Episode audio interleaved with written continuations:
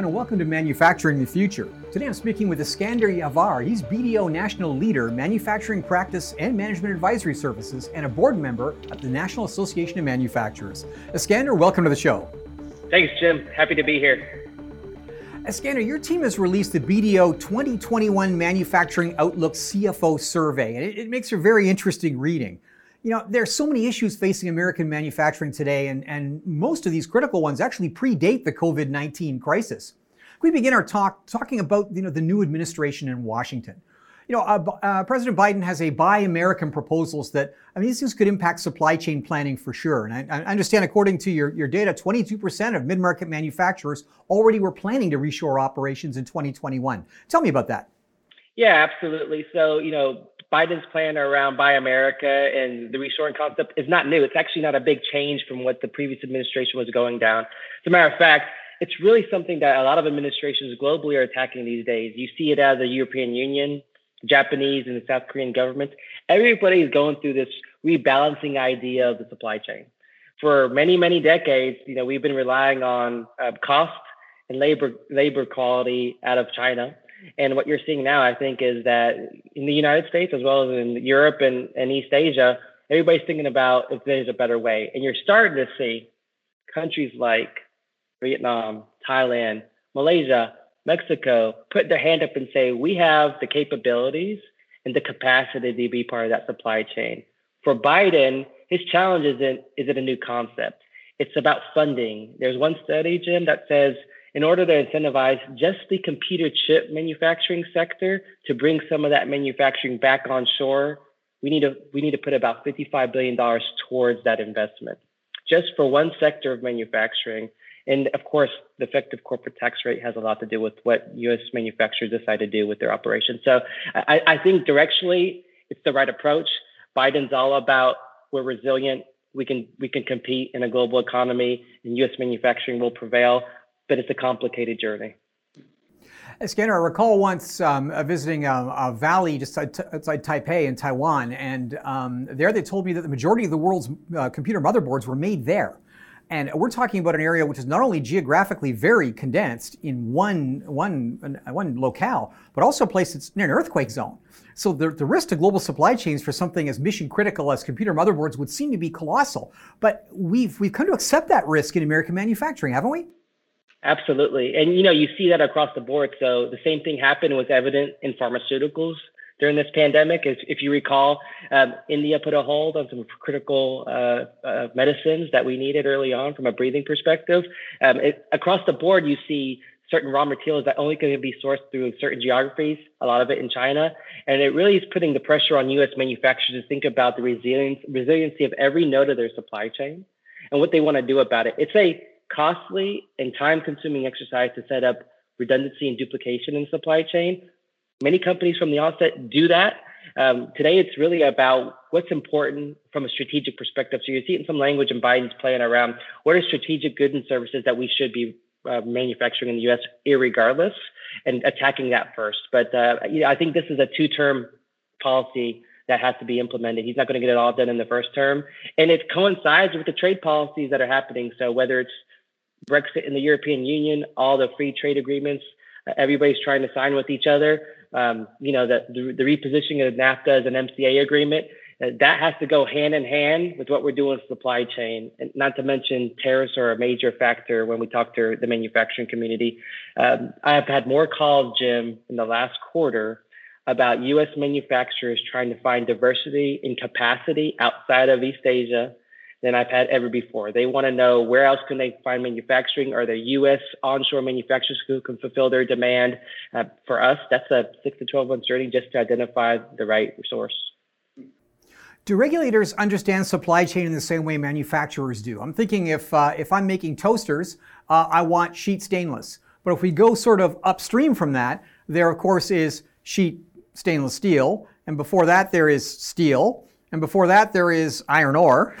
So it's the question is, is depending on where you think of it, the inputs are many to get down to the point where you get a finished finished product at that point. Do regulators, does Washington understand basically how complex supply chain is in a manufacturing context? You know, I think they do, but they have a different lens. and you know they're coming from a geopolitical relationship, national security perspective, and they're thinking about different lenses when they look at trade policy. Uh, honestly, business is thinking about a singular lens: how can I get goods to the market in the most profitable way?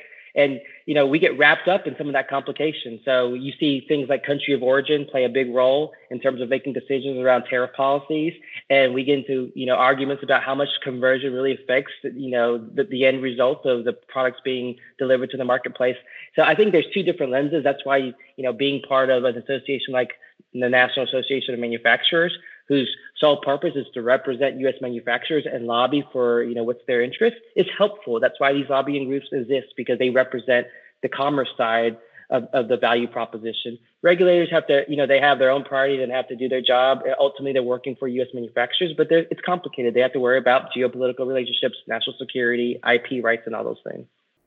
Uh, we keep hearing how it's it's technology is the driver now. Everyone's it's uh, tech is, is, on everyone's lips. The typical way that governments or regulators handle technology is through tax credits, R and D tax credits. But the taxation mechanism is usually the way that the way it operates. Is that going to be an effective way to get American manufacturing to invest? You know, I, I really don't believe so. The the idea of um, providing incentives for U.S. manufacturers who are doing the research and development um, has been around for quite some time. R&D tax hypocrites, but digital taxation is a hot topic across many regions of the world, whether it's in the U.S. or the European Union. You, you, you see that now with um, some of the headlines out there. Uh, there's an there's an article yesterday, Jim, that talked about how Facebook overpaid on some of the digital taxation um, issues that they've had recently in the European Union to the tune of several billion dollars. Um, so that's a complication, and we always know that the regulators are trying to keep up with commerce in terms of trends. Uh, I think the same thing's applying to um, the changing in manufacturers. So there's a lot of argument about our manufacturers really becoming technology companies, and our technology companies really becoming manufacturers. Who would have thunk it that Facebook and Apple and all these companies were really going to try and invest in, um, you know, autonomous driving, not only in the software side of it, but actually in the vehicles themselves. So changing competitive landscapes, uh, you know, non-traditional competitors in the in the automotive market are all factors, you know, as we kind of navigate this digital world. I, you know, I think at the end of the day, we all agree innovation is progress. The regulators have to keep up with it. The policies have to change, and we have to know how to incentivize these manufacturers to, to keep on driving that continuous improvement. I've noticed that uh, manufacturers I speak to tell me, uh, especially SMEs, uh, tell me a similar story that I remember hearing when I first was in the industry 30 years ago. And that, of course, is that cash is the lubricant that makes it work. We, we want to invest, but you know we need money. Now, your report states that 40% of manufacturers currently have insufficient cash on hand, and 32% have difficulty obtaining new financing. And this sounds like a very familiar story that goes back long before for technology at this point. Uh, interest rates are are at historic lows. I mean, not even generational lows. These are, these are, these are historical lows going back millennia. And yet we still hear that access to capital is a fundamental issue for, for smaller manufacturers. Why is that? Yeah, you know, it's, it's interesting, Jim, that, that statistic and how it comes about. And I would tell you there's a parallel to that and how uh, Main Street's performing versus the numbers you see from Wall Street, where we're at record highs with some of these indexes, right? Um, you know, I think a lot of it is at time of survey, there's clearly a change in administration happening and you know investors take a wait and see approach right? So they want to know what's going to happen with effective tax rates. You know do we need to be making big moves around our supply chain? Uh, and let's let's hold back on some of that capital expenditure. Do we have more certainty in the marketplace? Um, today vaccinations are being deployed. The administration has set some ground rules for direction where they want to go with uh, things like the World Trade Organization, uh, Biden just got off a call with Xi in terms of you know setting some tone for trade agreements with China. So I think you'll see that that um, cash will start to flow a little bit better. I will tell you as a leading indicator, we did not see in manufacturing the number of bankruptcies that we thought we were going to see a year ago. So that didn't come to fruition, and part of that is we believe that uh, banks don't want to become owners, right? This is not mortgage back, mortgage-backed security crisis all over again, where they had to take on the housing market. Um, they don't want to do that, so they had a little bit more leniency in debt covenants. Um, they, they had a little bit more patience with some of the terms, and what we're seeing more and more is the, the outlook is optimistic, and you'll I think you'll start to see some of that cash be released. Eskander, it's uh, the other thing I hear over and over again and have um, for the last decade or so is uh, skills gap uh, there is there's a, a, chronic shortage. It's beyond chronic. I'd call it acute. There's an acute shortage essentially of, of skilled workers in the American economy, and this goes all the way from from the shop floor uh, right up to the engineering, the, the design office at this point. Is is there a way forward that we can address that that will fill those gaps in the short to medium term? We know what to do uh, in, on generational timescales, but we've got to get this thing going now. Uh, how big of a factor is this? Jim, it's a huge factor. Uh, you know, there's a perception issue that uh, manufacturing manufacturing jobs are, are dirty jobs.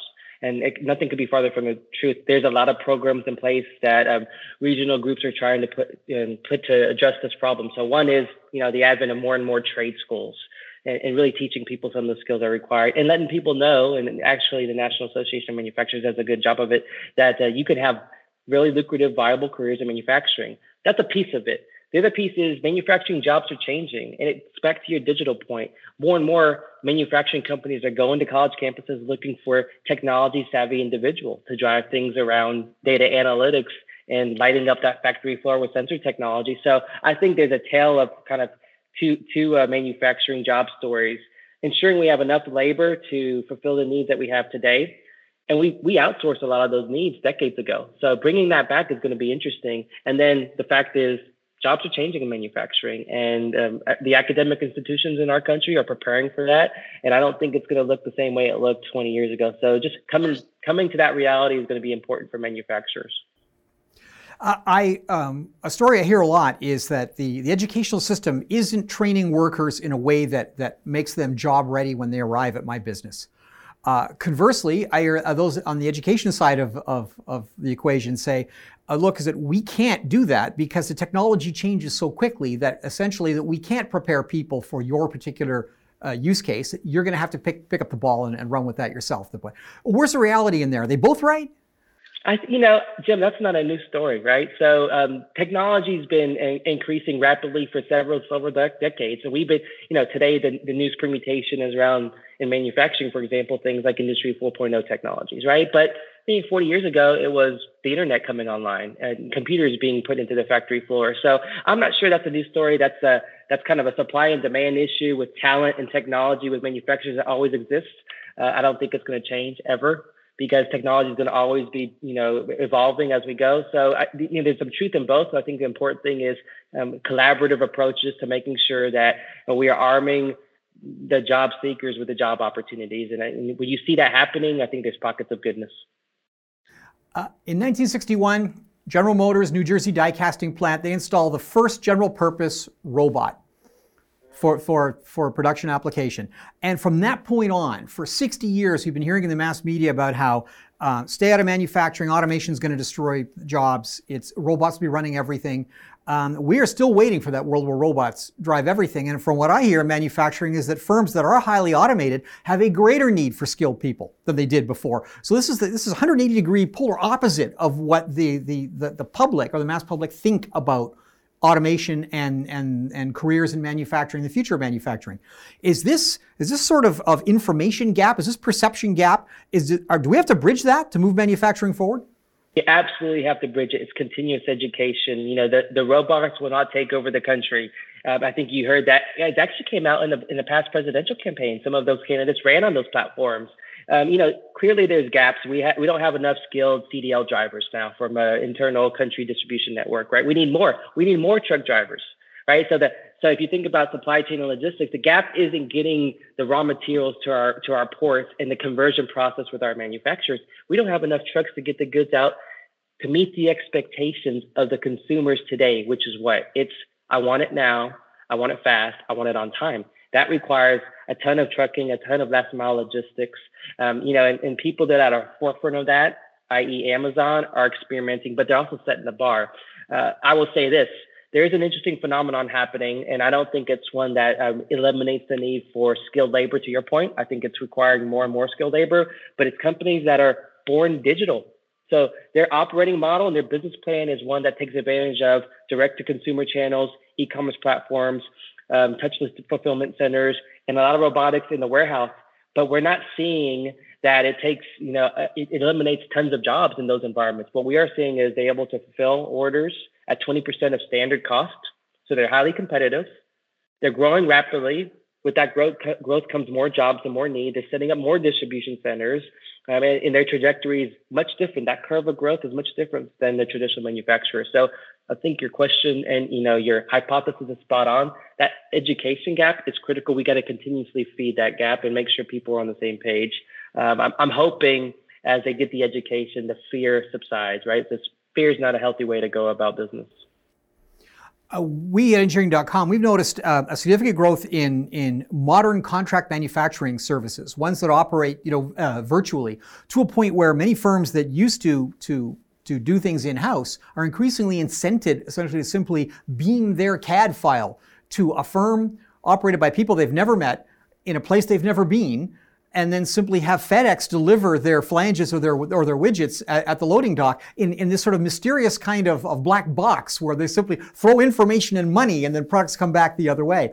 And it's uh, for, for people of my generation, it's almost disorienting to see this, and it, it, it would intrinsically feel uncomfortable to relinquish that level of control. But the system seems to work. Are, are we going to look at a future now where where it's very gray, a gray area as to whether or not I make things in my factory or I don't?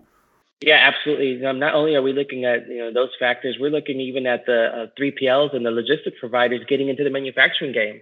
So both Federal Express and UPS in this country announced in the last several years hundred million dollar investments in some cases on additive manufacturing, 3D printers, and that's another paradigm shift. So you know, whereas they would just move the product from point A to point B, they're now actually cutting out one of the manufacturers and saying we're going to build this. We can print this. We can print this cell phone case which was our first you know in, endeavor by federal express. We can do it. We don't have to go to this supplier and we can cut out a piece of the cost and do it faster. So there's all kinds of paradigm shifts happening. Um, you know the, i would say the one any crisis is an indicator of the ingenuity that we're going to see in the future. And, and the one promising thing that i saw is 3D printing and additive manufacturing were kind of Star Wars type rhetoric, you know, several years ago. Uh, what I what I learned personally through the crisis that we've been living is uh, manufacturers are innovative, and there's many stories of manufacturers innovating in crisis, whether it's uh, taking their the additive manufacturing capabilities and making PPE, whether it's taking their distilleries and making sanitizing hand sanitizers. Uh, there's numerous stories like that. I think that's the essence of U.S. manufacturing. We're able to adapt. We didn't let a good crisis go, you know, get get wasted. And I think you're going to see more and more of that changing landscape. Logistics providers becoming non-traditional competitors with additive manufacturing capabilities. Um, the, the use of robotics, technology companies building cars, the whole landscape's getting disrupted. I think in a good way, forcing forcing people to really think about continuous improvement and innovation. A last question and an inevitable question. You're better plugged into American manufacturing than, than, than most people in industry. Um, extrapolate past COVID, 10 years, 15 years from now at this point. Uh, does America become the world's manufacturing powerhouse again? Or is it distributed amongst multiple countries? Uh, what's the outlook? Yeah, I think the um, the rebalancing that's happening right now, and you're seeing that through some of the trade agreements, is going to continue. I think China is going to continue to have a strong role in manufacturing, but less than they have today. I think you'll see the rise of emerging countries, the ones I mentioned previously, Vietnam, Thailand, Malaysia, South Korea, and India. Um, I, I, so that, that rebalance will happen. And it's, I think that's healthy for everybody. I also think if you turn to the US of the past, right, America of the past, we've always been on the cutting edge of innovation. Think about the technology that came out, televisions, VCRs, all the digital equipment out there. That IP was born and raised in the US, right? And others took advantage of it. That's not going to change whether it's technology firms uh, creating autonomous vehicles. We're going to continue to lead in innovation. We have an environment set up for that, and we'll continue to play a leading role. I think the trick's going to become how much of the manufacturing do we actually do in our country? How much can we do? How much do we want to do to be competitive versus how much we share in this global global world? And and isolationist, protectionist attitudes from our administration versus coalition building will be a key role there. And we are now global. We have been global, and there's no going back. Just like digital, Jim. It is not, we're not going to be less digital tomorrow. We're not going to be less global tomorrow. So our our outlook and our lens on how we deal with that from a manufacturing perspective is going to be critical. My bet is on U.S. manufacturing leading in innovation and taking advantage of the global supply chain to, to be one of the premier leaders. Eskander Yavar, BDO National Leader, Manufacturing Practice. Thanks for joining me today. Jim, thank you very much for having me. It was a pleasure. And thank you everyone for watching. See you again next time on Manufacturing the Future.